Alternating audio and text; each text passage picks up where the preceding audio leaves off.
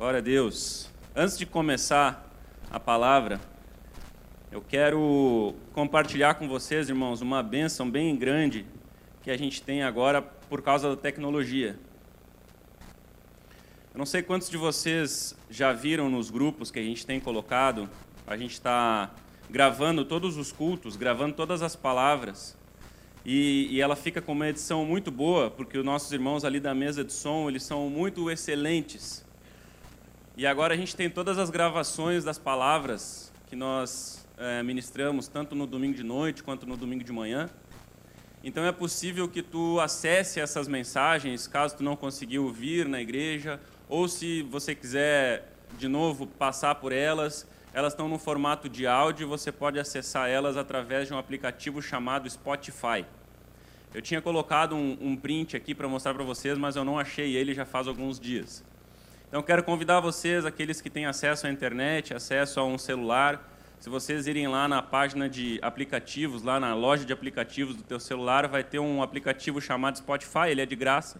Tu pode baixar e fazer um login, que também é de graça e com o teu login tu consegue acessar os, os podcasts das palavras de culto da Cristo Vive. É só procurar Cristo Vive Estrela e lá vai ter todas as mensagens que a gente já tem colocado já faz um mês. Lá tem pregadores famosos falando, sabe? Pregadores internacionais, gente de uma qualidade muito grande. Se tem uns caras lá chamado Wagner Calherana, né? Mauro Santos, Éder Henrique, tem uns caras bons lá. Então eu convido vocês a, a, a darem uma olhada nesse, nesse podcast e pode com certeza abençoar a vida de vocês. Amém? Glória a Deus. Vamos orar juntos para que o Senhor fale conosco nessa manhã e para que Ele revele a Sua vontade para a Sua igreja e para que Ele ensine ao nosso coração. Amém? Feche teus olhos. Pai, nós pausamos nossas vidas, nós dedicamos as nossas vidas para vir aqui no domingo de manhã, para vir na tua, na tua casa, na igreja, no lugar que é teu, com o teu povo, junto aos nossos irmãos, junto à nossa família. Nós queremos dizer, Deus, que tu és santo, nós queremos dedicar as nossas vidas para o Senhor, nós queremos ouvir a tua palavra nessa manhã e sermos edificados pela tua palavra. Pai, não nos basta apenas vir aqui, Senhor, cumprimentar os amigos e ir embora. Não nos basta apenas, Senhor, chegar nesse lugar, sentar na nossa cadeira, ouvir alguns louvores, ouvir alguém falando, não nos basta isso, Senhor. Não nos basta, Senhor Deus, passar algumas horas do nosso dia, da nossa semana aqui nesse lugar, Pai. Não nos basta. Nós queremos a Tua palavra, nós estamos ansiosos, sedentos pela Tua palavra. Pai, nós estamos sedentos por aquilo que o Senhor pode fazer em nós. Nós estamos sedentos pelo manifestar da tua glória na nossa vida. Pai, nós queremos os sonhos que o Senhor tem para nós. Nós queremos os planos que o Senhor tem para nós. Nós queremos o melhor de Deus. Nós queremos o melhor da tua palavra. Nós queremos o melhor da vida contigo. Nós sabemos que uma vida contigo é uma vida diferente da vida do mundo. E é isso que nós viemos buscar nessa manhã, Pai.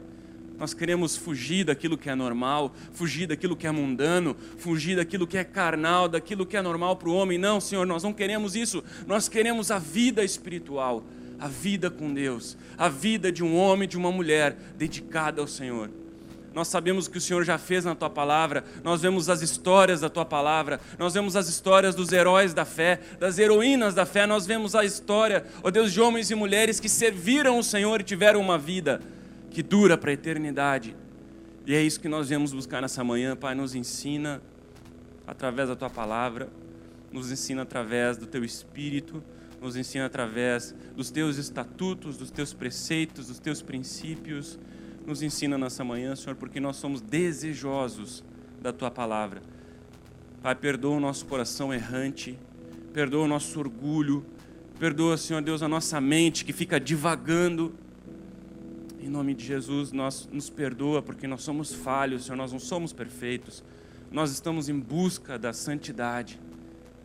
Nos perdoa, Senhor Deus, a nossa vida e tem misericórdia do teu povo nessa manhã. E por causa da tua misericórdia, fala conosco de uma forma especial e de uma forma linda e de uma forma perfeita. Amém? Glória a Deus. Agora quero te convidar a abrir os teus olhos e te pedir para não fechar mais os teus olhos até eu terminar essa palavra, porque é muito ruim quando a gente está aqui falando no domingo de manhã e a gente vê os irmãos dormindo na cadeira. Então, eu quero te pedir esse favor, se tu puder não fechar mais os teus olhos até a gente terminar essa palavra, eu te agradeço. Amém? Glória a Deus. Irmãos, quanto mais eu tenho lido a Bíblia através desses anos, no passar desses anos, mais eu tenho visto quanto eu preciso mudar, o quanto eu preciso ser transformado. Quanto mais eu ando com o Senhor, mais eu vejo que a minha vida não está certa, que muitas das minhas atitudes não estão certas, que elas precisam ser corrigidas.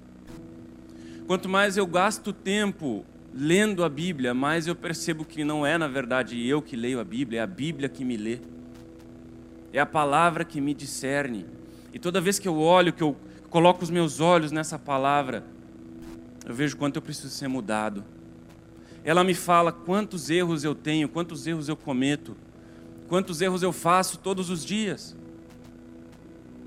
A Bíblia está me lendo nesses dias, irmãos, e está me dizendo que eu preciso mudar, que eu preciso ser uma pessoa melhor, que eu preciso ser um marido melhor, que eu preciso ser um profissional melhor, que eu preciso ser uma pessoa mais, amor, mais amorosa, que eu preciso perdoar mais, que eu preciso parar de ficar apegado a coisas tão pequenas. A Bíblia tem me mostrado esses dias o quanto eu preciso melhorar, o quanto eu estou longe, bem longe, daquilo que Deus quer para mim. A Bíblia tem me lido nesses dias, tem me mostrado que eu preciso ser mais espiritual e menos carnal, mais próximo do Senhor e menos próximo dessa terra. Eu quero falar com vocês hoje a respeito da vida de José. O título da mensagem, se a gente conseguiu, a gente não conseguiu botar? Não consegui.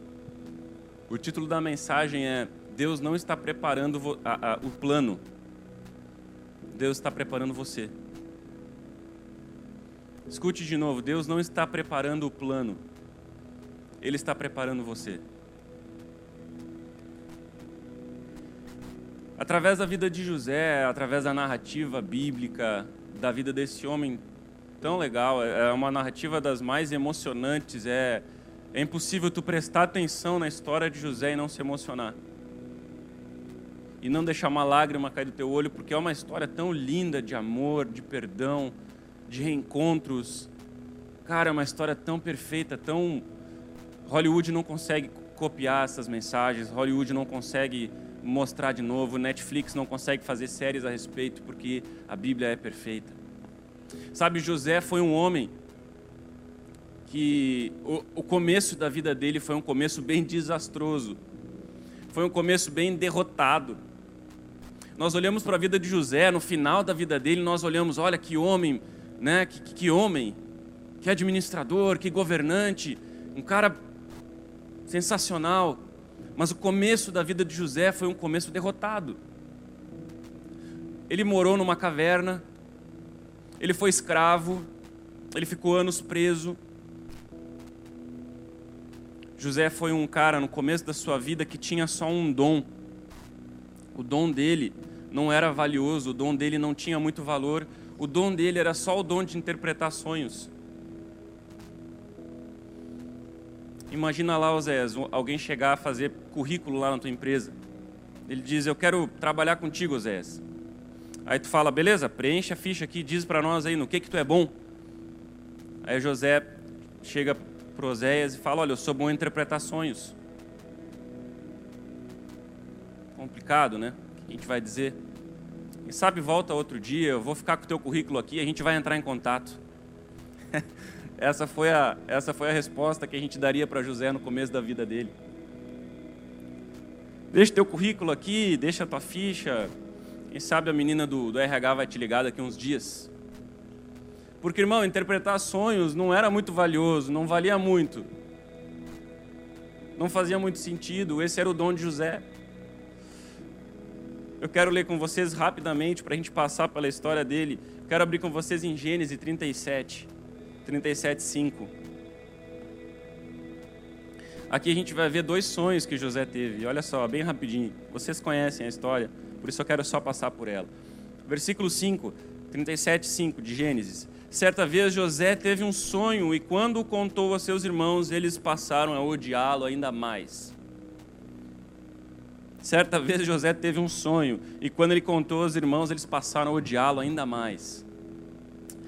No versículo 10, um pouco para frente, quando contou ao pai, esse aqui já era um outro sonho, quando contou ao pai e aos irmãos, o pai o repreendeu e lhe disse: Que sonho foi esse que você teve? Será que eu, a sua mãe e seus irmãos viremos a nos curvar até o chão diante de você? Assim, seus irmãos tiveram ciúme dele e o pai, no entanto, refletia naquilo. Irmãos, dois sonhos que fizeram que as pessoas odiassem esse, esse menino, esse homem. Dois sonhos que fizeram que as pessoas não gostassem dele.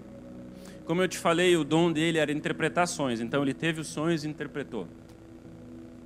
Hoje, irmão, pode ser que o teu dom ele não é muito valorizado, sabe? Pode ser que o teu dom ele não, ele não, ele não gere muito valor.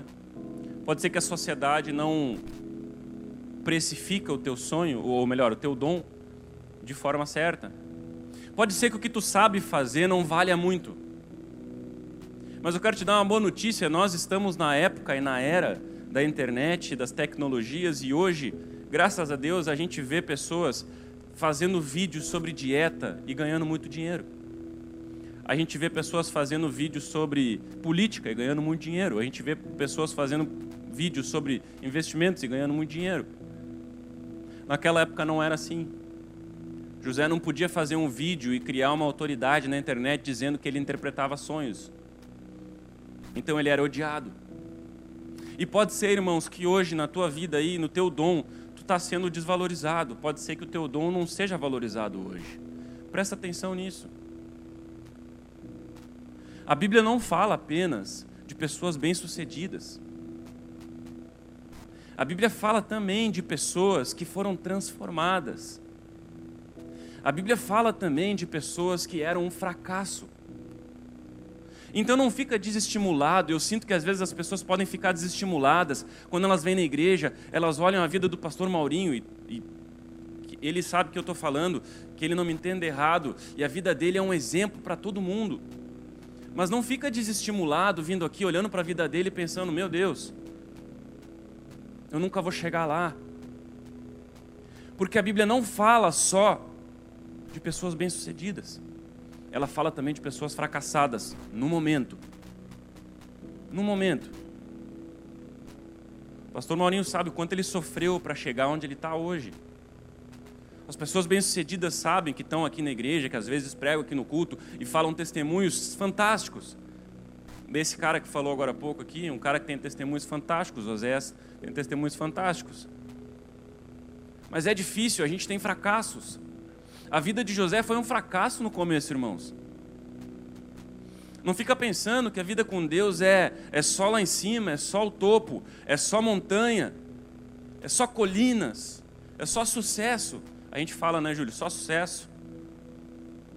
Não é só sucesso. Não é só sucesso. Olha José.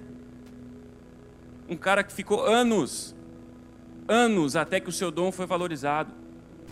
Anos até que o plano do Senhor se concretizou na vida dele. E eu vou mostrar para vocês que o plano de Deus não tinha mudado e Deus não tinha feito planos durante o caminho. O plano já estava pronto, mas José não estava.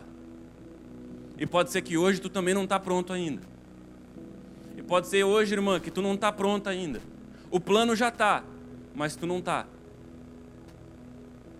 E Deus ele precisa mudar a tua vida, ele precisa fazer confronto na tua vida, a palavra precisa te confrontar para que tu chegue a alcançar o plano que ele tem para ti.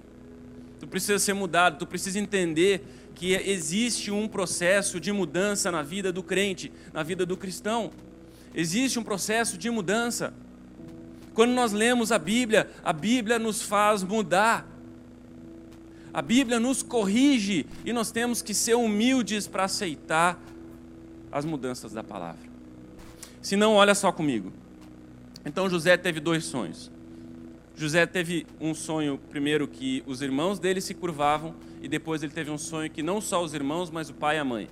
Ele conta esse sonho, os irmãos ficam ainda mais ciumentos, mais bravos com ele. Ele é vendido para o Egito, ele é vendido numa caravana, e lá no Egito ele vai para a casa de um homem chamado Potifar. Ele era um, um, cara lá poderoso, era um nobre. Lá na casa de Potifar, de Potifar desculpa, ele, ele serve como um escravo. Presta atenção, ele serve como um escravo. Pode ser que hoje tu está servindo como escravo, irmão. Pode ser que hoje tu se sinta um escravo. Um escravo do teu tempo, um escravo da tua família, um escravo da tua esposa, do teu marido, um escravo do teu trabalho, um escravo do governo, eu não sei. José serviu como um escravo na casa de Potifar. E lá ele foi injuriado, lá ele foi humilhado. Falaram que ele teve um caso com a mulher de Potifar. Ela criou uma narrativa, ela criou uma história de que José estava pegando ela, José estava tendo relações com ela. E era mentira. E aí ele foi preso. E a gente não sabe quanto tempo José ficou preso. O que a gente sabe é que lá na prisão, olha só comigo, no, no capítulo 40, lá na prisão, Gênesis 40, versículo 14. Não, antes um pouco do versículo 14. No capítulo 40, versículo 1. Algum tempo depois, o copeiro e o padeiro do rei do Egito fizeram uma ofensa ao seu senhor, o rei do Egito. O faraó irou-se com os dois oficiais, o chefe dos copeiros e o chefe dos padeiros, e mandou prendê-los na casa do capitão da guarda, na prisão em que José estava. O capitão da guarda os deixou aos cuidados de José, que os servia. Olha só, irmãos, José estava na cadeia, estava na prisão, porque ele foi, foi mentido sobre ele, criaram uma história sobre ele que não era verdade, então ele estava na cadeia, e lá, mesmo na cadeia, ele estava servindo outros prisioneiros. Imagina o quanto é um homem ser rebaixado. José estava lá no fundo, lá embaixo, se hoje tu se sente muito rebaixado pelo teu status social, pela tua conta bancária, ou pelo que tu não sabe fazer e tu olha todo mundo se dando bem, José estava pior que tu, irmão. José estava bem pior.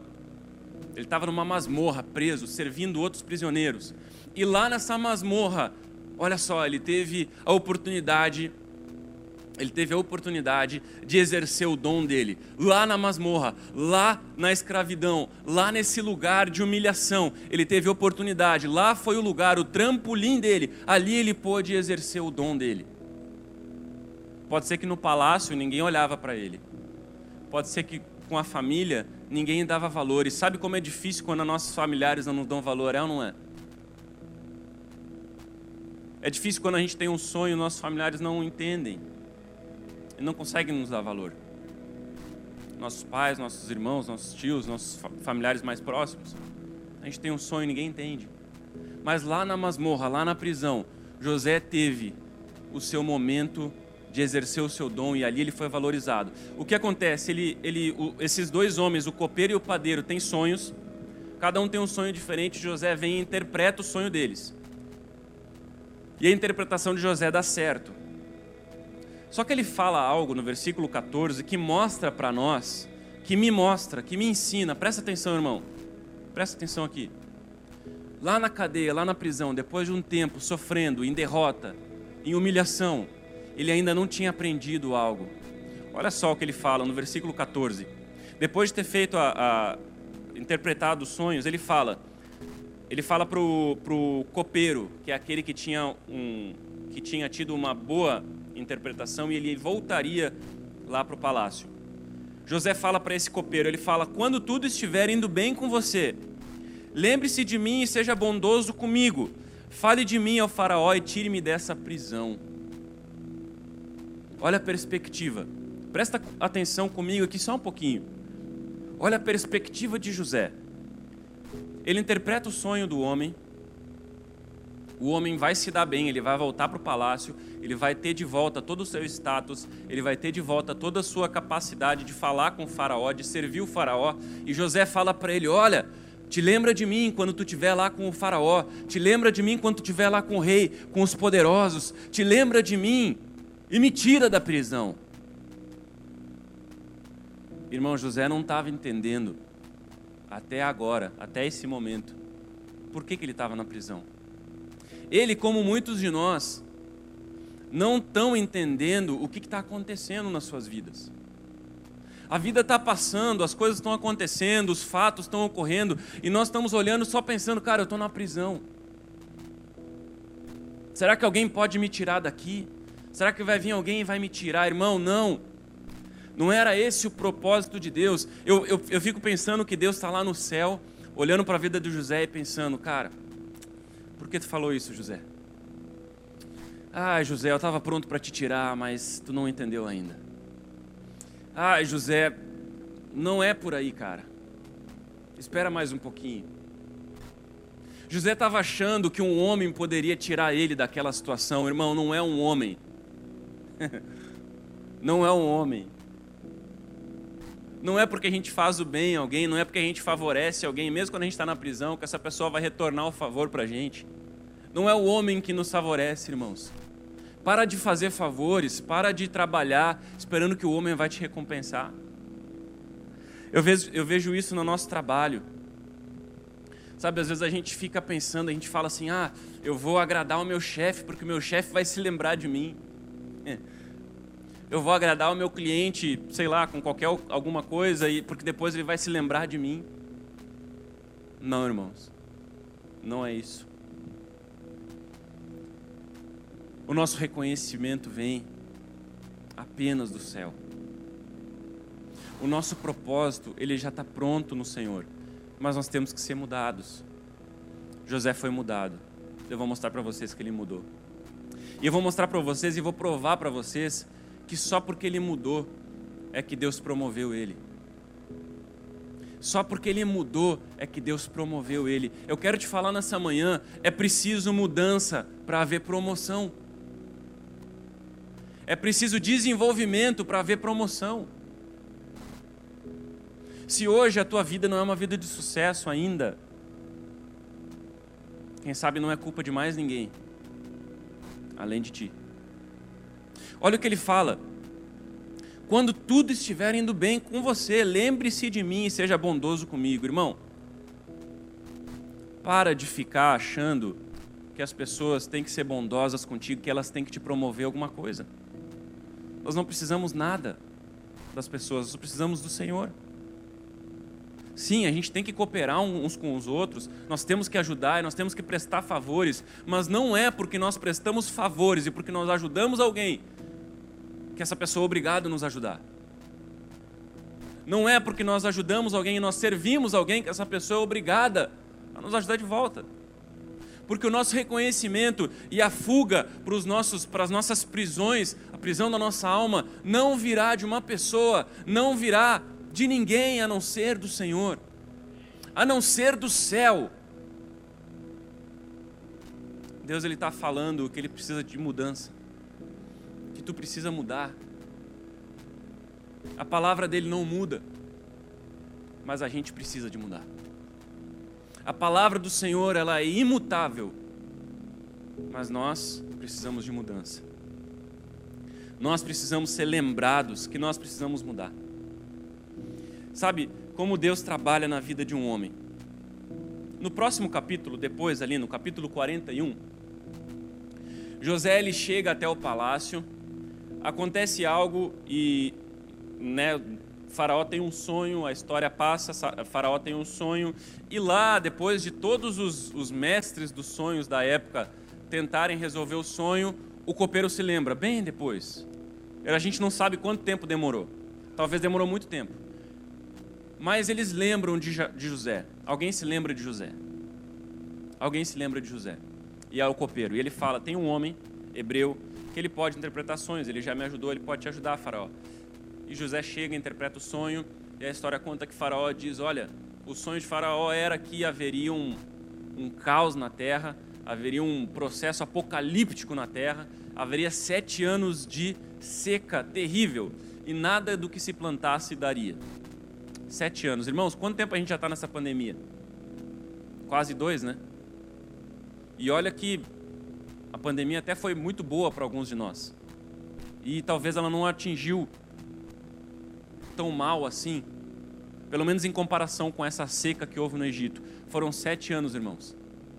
Sete anos de um processo apocalíptico, caótico nada do que se plantava dava, ah, não existia, os animais morriam, ah, foi conhecido como o tempo das vacas magras, sete anos de vacas magras.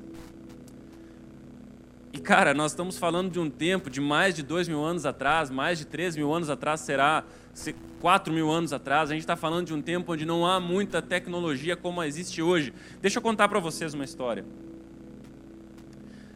Lá na Noruega, aquele país do norte, lá, o país nórdico, eles fizeram um bunker. Todo mundo sabe o que é um bunker?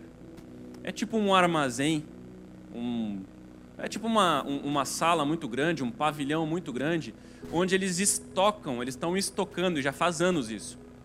Eles estão estocando lá no meio da neve, no meio do, do, do Ártico. Isso, eu acho que é o Ártico. Eles estão lá estocando, lá em cima.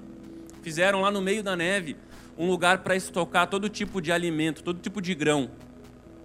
Porque eles estão se preparando para um apocalipse, porque eles estão se preparando para um tempo em que haverá uma seca, haverá uma fome. Só que isso é quatro mil anos depois da época de José. José fez isso há quatro mil anos atrás, três mil anos atrás. Ele guardou e estocou comida para sete anos. Vocês têm noção da capacidade mental que esse homem teve? Do quanto ele evoluiu de um cara que só sabia interpretações. E aqui eu coloco aspas. Ele só sabia interpretações. Ele evoluiu para ser um cara que consegue guardar alimento para o mundo inteiro e abastecer o mundo inteiro.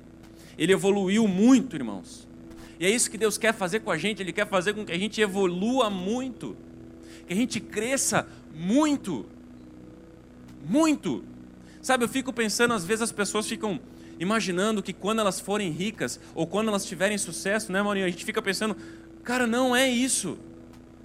O mais importante não é o dinheiro, o mais importante não é as riquezas, o mais importante é a tua evolução mental, o teu crescimento. Foca no teu crescimento como pessoa, como indivíduo, como profissional, que todo o resto vem, que todo o resto acontece. É o teu desenvolvimento pessoal, irmão. José tinha se desenvolvido muito, ele tinha aprendido coisas valiosas, ele passou tempo demais na prisão. Para continuar na prisão, ele se ligou, cara, Deus chega, eu não quero mais isso, eu vou crescer. Eu vou crescer, eu vou me desenvolver, eu vou subir, eu não posso mais ficar aqui vivendo como escravo. Eu preciso melhorar. Eu preciso ser uma pessoa melhor. E ele vai lá, ele guarda esses alimentos, e olha o que acontece com ele. Agora eu vou pular para a parte que eu realmente quero falar com vocês, que é no, é, no capítulo 42, quando os irmãos de José voltam e vêm para o Egito, porque os irmãos de José moravam lá em Canaã, e lá também chegou a fome, e lá também chegou a sede, lá também chegou a pobreza.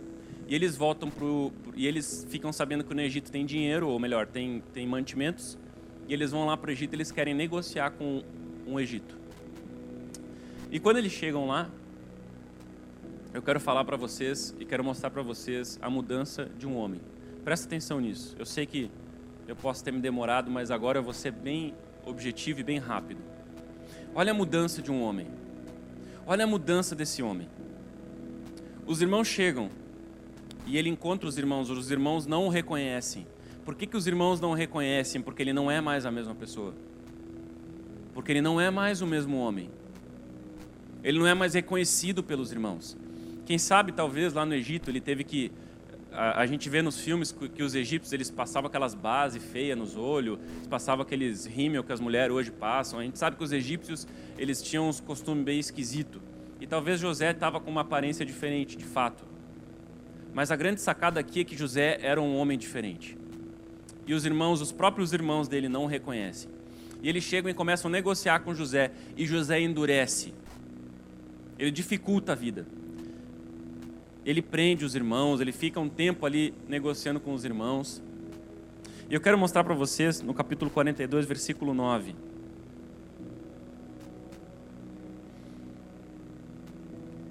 José está lá falando com os irmãos, ele está com um sentimento na, na, na, no coração dele. Ele fala, 42, versículo 9, ele diz: Lembrou-se então dos sonhos que tivera a respeito deles, de quem? Dos irmãos, e lhes disse: Vocês são espiões, vieram para me ver ou vieram para ver onde a nossa terra está desprotegida. Eles responderam: Não, meu senhor, teus servos vieram comprar comida. Todos nós somos filhos do mesmo pai. Teus servos são homens honestos e não espiões. José se lembra do sonho. E ele faz uma história de ida e volta que é linda, vocês precisam ler esses capítulos 42, 43. Ele manda chamar os irmãos, ele pede para virem com Benjamim, que era o irmão mais novo dele, o irmão que não tinha feito aquele mal para ele, mas aquele mal que tinham feito na vida dele ainda estava sem resolução. Sabe, tinham magoado muito a vida de José. Eu não sei o que tu passou até hoje, mas a vida de José estava muito machucada. A história dele com os irmãos era uma história de muita dor. Ele não conseguia lembrar dos irmãos como algo familiar, algo de, nossa, como eu quero ver meus irmãos no, no churrasco do fim de semana. Não, quando ele lembrava dos irmãos, ele pensava em dor. Ele pensava naqueles que tinham ferido ele, afligido ele, que tinham machucado, vendido ele como escravos. E talvez ele imaginasse que tivesse sido por causa dos irmãos ele passou tanto mal. Então era uma lembrança de dor. E aqui fala que ele lembra dos irmãos, ele diz: Vocês são espiões, vocês vieram aqui para espiar a terra e roubar da gente. E aquilo estava lá no coração dele, mas olha como ele muda, irmãos. Vamos pular para o capítulo 45. Ah, o, o, o, José ele aprendeu algo que só aqueles que conseguem desenvolver a sua vida e só aqueles que são realmente bem-sucedidos até então, irmão, ele não tava, ele não era bem sucedido. Por mais que ele fosse o rei do mundo inteiro, ele ainda tinha algo com ele que precisava ser resolvido. Até então, ele não tinha um sucesso total. Ele precisava de algo. Eu quero falar para vocês o que era. José precisava oferecer perdão, um perdão completo. Eu quero falar com vocês cinco características hoje de um perdão completo, que muda a vida de alguém, que é sinal de que uma pessoa não é mais a mesma, que é sinal de que uma pessoa ela está pronta para prosperar, ela está pronta para ser bem-sucedida. Quero falar com vocês cinco pontos em que a gente vê que José nos mostra sobre um perdão completo. Capítulo 45. Aqui a gente vai ficar por mais alguns minutos. A essa altura, José já não podia mais conter-se diante de todos os que estavam ali e gritou: Façam sair a todos. Assim ninguém mais estava presente quando José se revelou aos seus irmãos. Ele se pôs a chorar tão alto que os egípcios o ouviram e a notícia chegou ao palácio de Faraó. Olha esse homem chorando tão alto que até o palácio ficou sabendo que ele estava chorando. Deixa eu só dar o contexto para vocês. Ele manda, como eu disse para vocês, ele manda chamar todos os irmãos. Quando todos os irmãos estão reunidos, os, os 11 irmãos, né, agora são 12 com José, os outros 11 irmãos deles agora estão reunidos e ele faz um banquete ele prepara um banquete e até então os irmãos não estão sabendo o que está acontecendo, por que, que esse homem está nos tratando tão bem. Esse cara que antes nos chamou de espião e nos mandou voltar para casa e depois voltar de novo, esse vai e vem, por que, que esse cara está fazendo um banquete? Ele vai lá e prepara um jantar, ele prepara um, uma refeição com tudo que tinha de melhor no Egito. E durante essa refeição ele fala isso. A essa altura José já não podia se conter diante de todos que estavam ali, começou a gritar: manda todo mundo sair daqui. Tira todo mundo aqui e quando, ele, todo, quando todo mundo sai, ele fica só com os irmãos. Vocês conseguem entender a força emocional dessa, desse, dessa refeição, irmãos?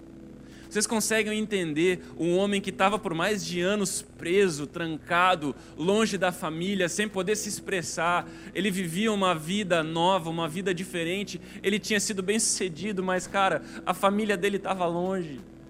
E agora ele estava reunido de volta com os irmãos. Ele começa a chorar e gritar, ele diz. No versículo 13, ele diz: Então José disse aos seus irmãos: Eu sou José, meu pai ainda está vivo. Ele se revela para os irmãos e ele fala uma coisa muito poderosa: Ele diz: Eu sou irmão de vocês, eu sou José, meu pai ainda está vivo. No versículo 4, ou melhor, continua no 3. Mas os seus irmãos ficaram tão pasmados diante dele que não conseguiram responder. Olha só. Seus irmãos ficaram tão pasmados diante dele que não conseguiram responder. Quero te per perguntar algo. Tu já ficou em alguma situação que tu não conseguia dizer nada? José, sim, os irmãos também. Ninguém conseguiu falar nada. Ele fala, eu sou José. E todo mundo fica assim, ó, de boca aberta. Versículo 4.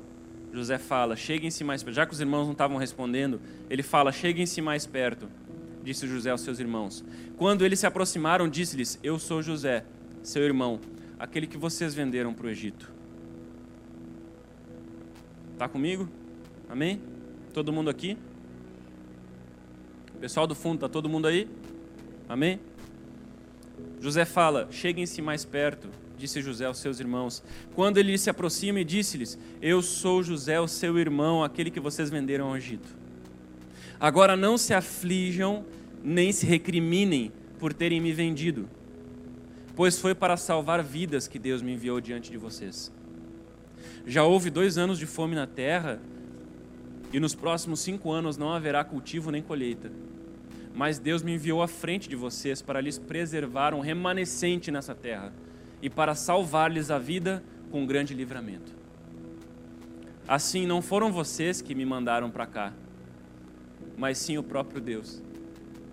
Ele me tornou ministro do Faraó e me fez administrador de todo o palácio e governador de todo o Egito. Voltem depressa, meu pai, e digam-lhe: Assim diz o seu filho José: Deus me fez senhor de todo o Egito.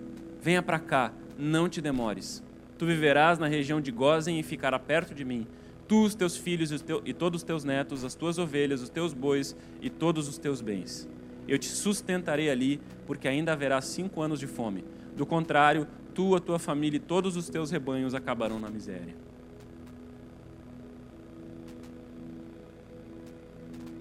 Irmãos, só pode falar isso só pode ter uma atitude dessa uma pessoa bem-sucedida. Uma pessoa que entendeu. Que juntou todos os pontos. Que juntou todos os pontos da sua vida e ele entendeu o propósito.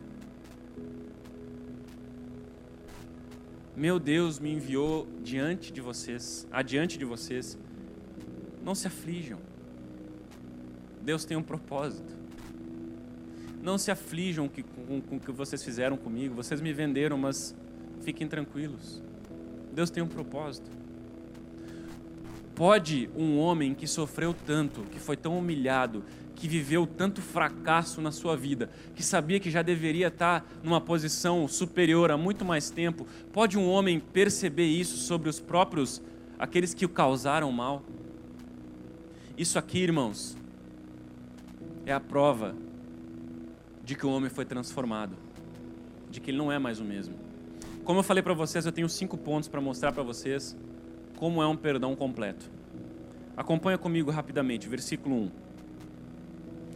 Porque ele não conseguiu conter-se diante de todos que estavam ali, ele gritou e disse: Façam sair a todos. Primeiro ponto, quando a gente perdoa, a gente quer o bem para aqueles que nos fizeram mal. Eu vou dizer de novo. Quando nós perdoamos por completo, nós queremos o bem daqueles que nos fizeram mal. Entendeu? Nós queremos o bem daqueles que nos fizeram mal. Olha só o que ele fala: ele manda todo mundo embora. Vocês sabem por que, que ele manda todo mundo embora? Porque José era um, um herói no Egito. Imagina ele, ele andando e todo mundo olhando para ele dizendo: Cara, é por causa desse cara aqui que a gente está vivo. É por causa desse cara aqui que a nossa nação é soberana e todo mundo vem comprar de nós. Imagina José andando na sua carruagem do lado de Faraó e todo mundo se curvando para ele. Ele era um herói. O que aconteceria, irmãos, se todo mundo ficasse sabendo, se o Egito ficasse sabendo que aqueles eram os irmãos de José e que o tinham vendido como escravos? Eles odiariam os irmãos de José. É capaz deles quererem matar os irmãos de José como vocês podem ter afligido o nosso herói, o nosso Salvador. Então José fala: tira todo mundo aqui. Eu não quero que ninguém saiba. quando a gente é afetado, quando a gente se sente ferido por alguém, por alguma ofensa, a primeira coisa que mostra que tu não perdoa é que tu começa a falar para todo mundo. Vocês sabiam que a Dedé aquela vez falou mal de mim? Tu sabia? E aquela vez o pastor Éder falou mal de mim? Tu sabia que ele fez isso ou aquilo contra a minha vida? Tu sabia que lá ele fala isso, mas na verdade para mim ele falou outra coisa? Essa atitude nos mostra que a pessoa não perdoou e não está disposta a perdoar e nem a mudar. Mas José fez diferente, ele disse: Tira todo mundo daqui. Eu não quero que ninguém fique sabendo, porque senão vocês vão querer matar os meus irmãos. Primeiro ponto, ele protege a identidade daqueles que o fizeram mal. Ele protege a identidade de quem o feriu. É difícil ou não é? O cara te bateu no. Ele te deu um tapa na cara e tu vai lá e protege ele. A pessoa te fez mal e tu começa a agir com proteção a respeito dela. Segundo, José não dá chance para que os irmãos tenham medo dele. Ele não dá chance para que os irmãos tenham medo. A Bíblia fala em 1 João que o perfeito amor lança fora todo medo. Então, quando alguém nos fez mal, a gente começa a ter uma atitude natural de querer punir essa pessoa, e o medo é uma punição. O medo é uma punição. Ele fala no capítulo 4, no versículo 4, cheguem mais perto se cheguem aqui, me abracem. Venham para perto. Eu não quero que vocês tenham medo. Primeiro, ele protege a identidade. Segundo, ele protege o medo daqueles que o feriram. Ele não quer que eles sejam punidos. Tu lembra que Jesus fala na cruz, Pai, perdoa-lhes porque eles não sabem o que fazem. Olha José nos mostrando isso muitos anos antes de Jesus. Ele não quer que os irmãos tenham medo ele chama para perto, ele diz: Venham aqui perto de mim. Versículo 3: Ele não permite que os irmãos se sintam culpados. Olha isso. Pessoa te machucou, pessoa te feriu, a pessoa te, te, te causou dano, pessoa te, te causou mal. Mas tu olha para a pessoa e tu diz: Eu não quero que tu se sinta culpado. Quando a nossa vontade é fazer com que ela saiba: Olha, tu me fez muito mal. Eu quero que tu saiba como eu estou me sentindo. José não. José não. Um homem de Deus não. Uma mulher de Deus não. Versículo 5. Agora não se aflijam e nem se recriminem. Não se aflijam e nem se recriminem vocês que me fizeram tanto mal. Não se recriminem. Não se sintam culpados. Conseguem entender a mudança. Então ele protege a identidade, ele protege do medo, ele protege da culpa. Vers... Eh, eu quero falar para vocês que além disso, ele dá uma estratégia de como os irmãos vão sair daquele lugar. Versículo 7 ele dá uma estratégia, ele sabe, olha, os irmãos vão voltar para casa, o meu pai vai querer matar eles. Não é só os egípcios que não podem saber de nada, é o meu pai que tem que ser tratado. Olha o que ele fala. Mas Deus me enviou à frente de vocês para lhes preservar um remanescente nessa terra e para salvar-lhes a vida. Versículo 9: Voltem depressa ao meu pai e digam-lhe. Então, não basta tu não querer que a pessoa sinta medo, que a pessoa seja desmascarado, que a pessoa sinta culpada, tu ainda dá para ela a solução. Olha, volta lá. Sabe esse mal que tu me fez? Volta lá, tu vai. Essa aqui é a solução. No caso de José, ele fala: ó, volta para o meu pai e diz para ele: o teu filho é servo, é, é, é, um, é um ministro no Egito. O teu filho agora é um correio do Egito, é um governador do Egito. Vem para cá com todas as tuas coisas, teus bens, senão tu vai morrer. Então a gente se preocupa com quem nos fez mal. Último ponto. Último ponto. Ele tem uma aceitação completa e perfeita de que tudo que aconteceu na vida dele, tudo que aconteceu na vida dele, foi por causa da vontade de Deus foi porque Deus quis assim e esse era o plano. E o plano não mudou, mas ele mudou. Eu quero ler com vocês de novo e enquanto eu estiver lendo, eu quero que vocês prestem atenção nesses cinco pontos. A essa altura, José, José já não podia mais conter-se diante de todos que estavam ali e gritou: Façam sair a todos. Assim, ninguém mais esteve presente quando eh, José se revelou aos seus irmãos. Ele se pôs a chorar tão alto que os egípcios ouviram e a notícia chegou ao palácio do Faraó. Então disse José a seus irmãos: Eu sou José, meu pai ainda está vivo. Mas os seus irmãos ficaram tão pasmados diante dele que não conseguiram responder-lhe. Chega, cheguem mais perto, disse José a seus irmãos. Quando eles se aproximaram, disse-lhes: Eu sou José, seu irmão, aquele que vocês venderam ao Egito.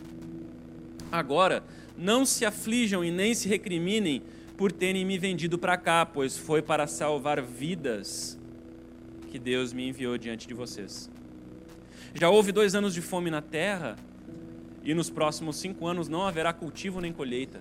Mas Deus me enviou à frente de vocês para lhes preservar um remanescente nessa terra e para salvar-lhes a vida com um grande livramento. Assim, não foram vocês que me mandaram para cá, mas sim o próprio Deus. Ele me tornou ministro do Faraó e me fez administrador de todo o Egito. Voltem depressa a meu pai e digam-lhe: Assim diz o seu filho José: Deus me fez senhor de todo o Egito. Vem para cá, não te demores.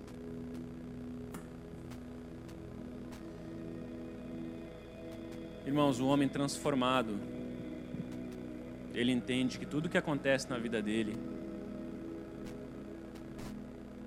é por vontade do Senhor e Deus tem a melhor opção para a gente.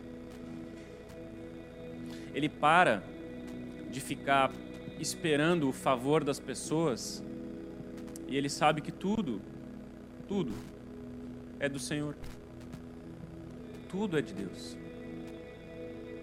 Eu quero te mostrar hoje, eu quis te mostrar hoje, aqui através da vida de José, como alguém pode ter sido tão transformado e o que essa transformação fez com esse homem.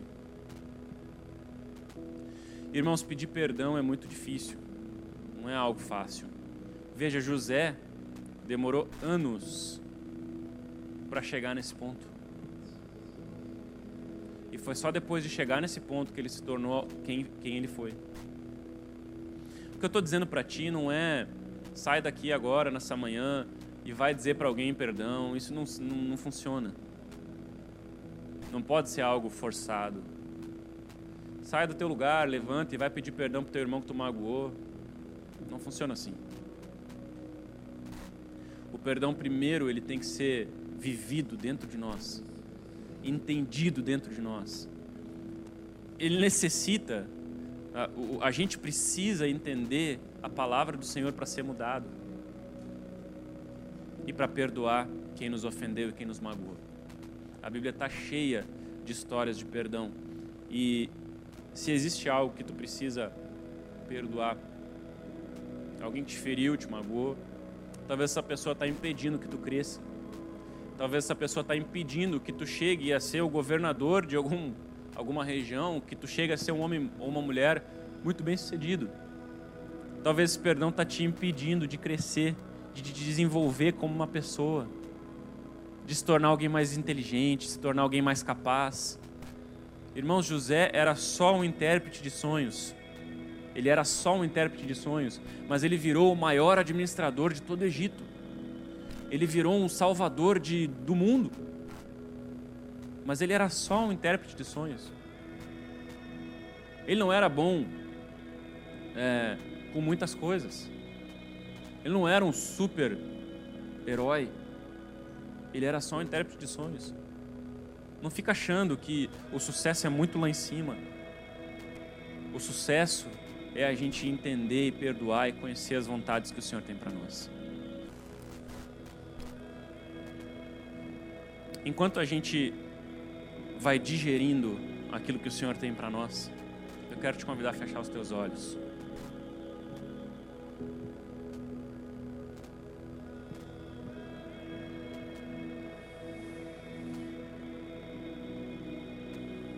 Eu quero te te dizer e te, e te contar e afirmar para ti que a vontade de Deus ela é perfeita, boa e agradável. Por mais que tu esteja numa masmorra e num, numa prisão hoje, e tu esteja passando por tempos e momentos difíceis, esse não é o lugar e nem o plano de Deus para ti. E tu precisa entender que o que Deus quer de ti é uma mudança de comportamento e um crescimento e o um desenvolvimento espiritual. Tu precisa crescer como, como crente, como cristão. Tu precisa crescer na palavra de Deus. Tu precisa entender essa palavra, digerir essa palavra. Eu quero te pedir, mergulha nessa palavra com toda a tua alma e deixa ela te ler, e deixa ela te desvendar, e deixa ela te discernir Deixa a palavra de Deus ler a tua vida e te mostrar todos os teus erros e todas as tuas falhas. E todos os teus defeitos e todo o teu orgulho. Deixa a palavra de Deus ler a tua vida e discernir e te mostrar claramente e te mostrar não mais como um espelho embaçado, mas claramente como dia, como a, como a alva a palavra de Deus diz que o caminho do justo é como o alvorecer, é como o amanhecer, é como ah, o, o sol que brilha na aurora do dia. Que cada dia mais ele vai brilhando e vai mostrando e vai se revelando. A vida do justo, o caminho do justo é como o alvorecer da aurora. Eu quero te pedir para que tu deixe a palavra de Deus te esquadrinhar palavra também diz lá em Salmo 139, ela fala: Esquadrinha-me, Senhor, esquadrinha a minha vida. Olha para mim e mostra se há em mim algum caminho mau. Olha para mim, Senhor Deus, e me, e me faz entender quais são os meus erros, o que eu estou fazendo de errado. Esquadrinha a minha vida, Senhor. Muda a minha vida. Senhor, tu me sondas e me conheces. Sabes quando eu me sento, quando eu me levanto de longe, percebe os meus pensamentos. Sabes muito bem quando trabalho, quando eu descanso, todos os meus caminhos são conhecidos por ti. Antes mesmo que a palavra me chegue à língua, tu já conhece inteiramente quem eu sou, Senhor. Tu me cercas por trás, pela frente, tu me põe, tu, tu põe a tua mão sobre mim o teu conhecimento é maravilhoso demais, está além do meu alcance, é tão elevado que eu não posso atingir. Para onde eu poderia escapar do teu espírito? Para onde eu poderia fugir da tua presença? Se eu subir nos céus, tu lá estás. Se eu fizer a minha casa na sepultura, também tu lá estás. Se eu subir com as asas da alvorada e morar na extremidade do mar, mesmo ali a tua mão direita me guiará. Sonda-me, ó Deus, e conhece o meu coração. Prova-me e conhece as minhas inquietações. Vê se há em mim algo que te ofende e me dirige pelo caminho eterno. Sonda-me, Senhor Deus, e conhece esquadrinha o meu coração. Vê se há em mim algum caminho mau, então me guia pelas veredas de vida eterna. Eu quero te convidar, irmãos, nessa manhã, fecha teus olhos, erga as tuas mãos aos céus. Libera perdão para aquele que tu precisa liberar perdão. Deixa o teu coração ser limpo. Deixa o teu coração ser purificado. Deixa o teu coração ser atingido pelo amor do Senhor. Deixa o teu coração ser atingido pela graça que nós não merecemos, mas nos foi dada de graça e gratuitamente. Deixa o teu coração ser afligido pelo amor e constrangido pela presença do Pai.